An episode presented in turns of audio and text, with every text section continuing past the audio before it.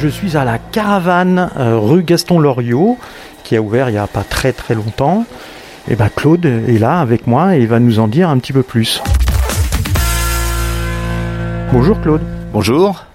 Alors Claude, depuis quand euh, est ouverte l'épicerie? Alors l'épicerie a ouvert euh, toute fin janvier 2020. C'est une date formidable parce que c'est juste euh, six semaines avant le début du confinement, ce qui évidemment nous a posé quelques soucis, mais enfin, euh, voilà, c'est la vie et puis on n'était pas les seuls. Donc, donc là, on, voilà, là, on est au mois de septembre, donc ça fait quelques mois. L'association existe depuis combien de temps? Alors l'association, elle a été créée en, à l'automne 17, donc nous allons bientôt fêter nos trois ans. Et voilà, bah, le temps passe et on grandit. Et euh, donc euh, le petit groupe de personnes qui se sont lancées dans cette idée un peu folle de la caravane, euh, bah, ce petit groupe de personnes, c'est maintenant 450 membres environ. Euh, donc une, jolie progression, ce qui est bon, ce qui est sympa et ce qui montre que euh, ce, ce, projet, ses objectifs, ses finalités, ses modalités, ça résonne un peu dans, euh, ça, donne des idées, ça correspond un peu à, à la volonté de beaucoup de, d'habitants de Montreuil de dire, bah, peut-être qu'on peut raisonner un peu différemment dans notre relation avec l'alimentation, dans notre relation avec la consommation. On peut peut-être voilà faire un peu autre chose, quitter les super marché et euh, imaginer euh, une autre façon de, faire ses courses et de, et de les prendre en main directement. Alors justement, un petit rappel pour ceux qui ne connaissent pas encore la caravane. C'est quoi la caravane? Alors, la caravane, c'est un supermarché coopératif. Alors, pour le moment, c'est une épicerie coopérative, restons modestes, mais l'objectif, effectivement, d'ici 12-18 mois, c'est que ça devienne un supermarché coopératif.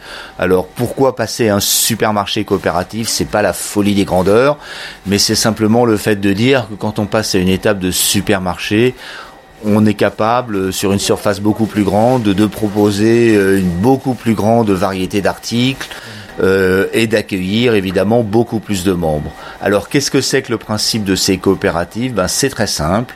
Ce sont l'ensemble des membres qui décident de ce qu'on y vend, de comment ça marche et qui décident collectivement. Ils décident collectivement et puis ils donnent un peu de leur temps puisque euh, la boutique, c'est vrai au niveau de l'épicerie, ça sera tout aussi vrai euh, lorsqu'on passera en supermarché coopératif. Elle est gérée par les membres, c'est-à-dire que chacun doit donner trois heures de son temps euh, toutes les quatre semaines pour euh, tenir la caisse, euh, faire le ménage, mettre en rayon et puis toutes les tâches qui permettent de fonctionner. Donc ça, ça, ça veut dire qu'il n'y a pas de salariés? Alors, ça ne veut pas dire ah. qu'il n'y a pas de salariés. Parce qu'il y a effectivement des, tâches qu'on peut euh, couper comme ça en petites tranches de saucisson. Effectivement, tenir la caisse. Alors même si on l'a pas fait depuis un mois, il y a toujours une petite période de réapprentissage, on va dire. Mais enfin, on a essayé de simplifier au maximum les, les, les process pour que, euh, en s'y remettant 5-10 minutes, euh, on se souvienne à peu près de ce qu'il faut faire. Par contre, il y a des fonctions. Je pense par exemple à toute la fonction d'achat et de la relation avec les fournisseurs. On peut pas dire dans la relation avec les fournisseurs, bah, j'ai fini mon service de 3 heures, je continue ma commande le mois prochain. Ça, ça marche pas.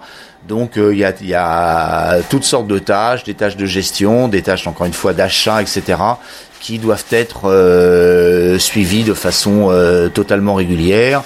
Et euh, ces missions de coordination sont assurées aujourd'hui. Donc on a une salariée, Eugénie, qui était euh, dès qui était présente quasiment dès le démarrage du projet et qui a été un peu ce qu'on a appelé la porteuse de projet, c'est-à-dire que c'est elle qui a vraiment été la cheville ouvrière du développement et très naturellement, lorsqu'on a créé notre premier emploi, bah, c'est euh, elle qui était la plus légitime pour l'occuper. D'accord. Alors tout à l'heure tu parlais de, produits, donc il y a eu un développement et de passer à un supermarché. Mais déjà aujourd'hui, entre ce qui qui était prévu au début et maintenant, euh, donc avec les, plusieurs mois d'ouverture de l'épicerie, vous avez combien de produits à la caravane?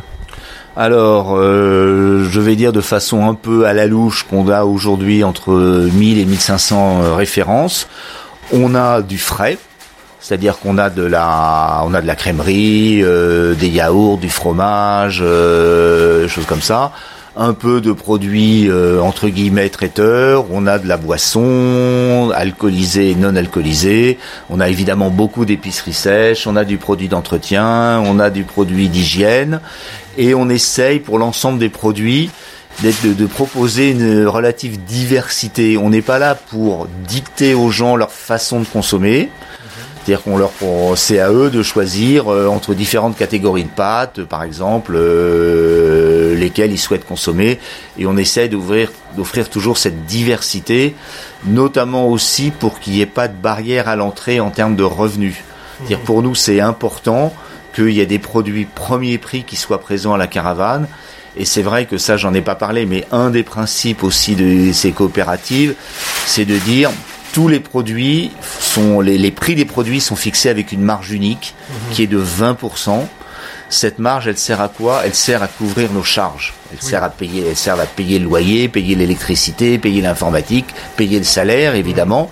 Mais il n'y a aucune vocation à faire du bénéfice. Donc le but du jeu, c'est qu'on arrive à un système équilibré. Mhm. On a eu des aides publiques pour démarrer et effectivement, sans ces aides publiques, on n'aurait sans doute pas pu démarrer. Mais le but du jeu, c'est qu'on ait une véritable indépendance financière et qu'on ait une activité euh, qui s'équilibre.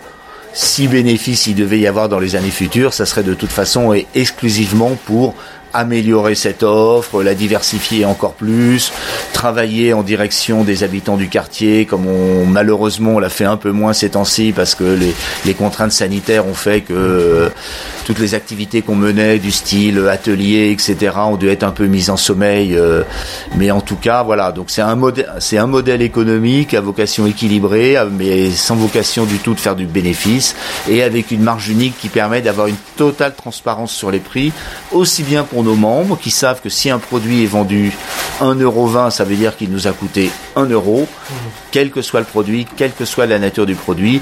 Et cette transparence, on l'applique aussi vis-à-vis de nos fournisseurs qui connaissent du coup très bien comment on fonctionne. Encore une fois, on est là pour avoir des partenaires, on n'est pas du tout là pour leur serrer le kiki, on pense que ces gens-là doivent vivre. Très bien, merci Claude. Eh bien avec plaisir, et il ne faut pas hésiter à revenir.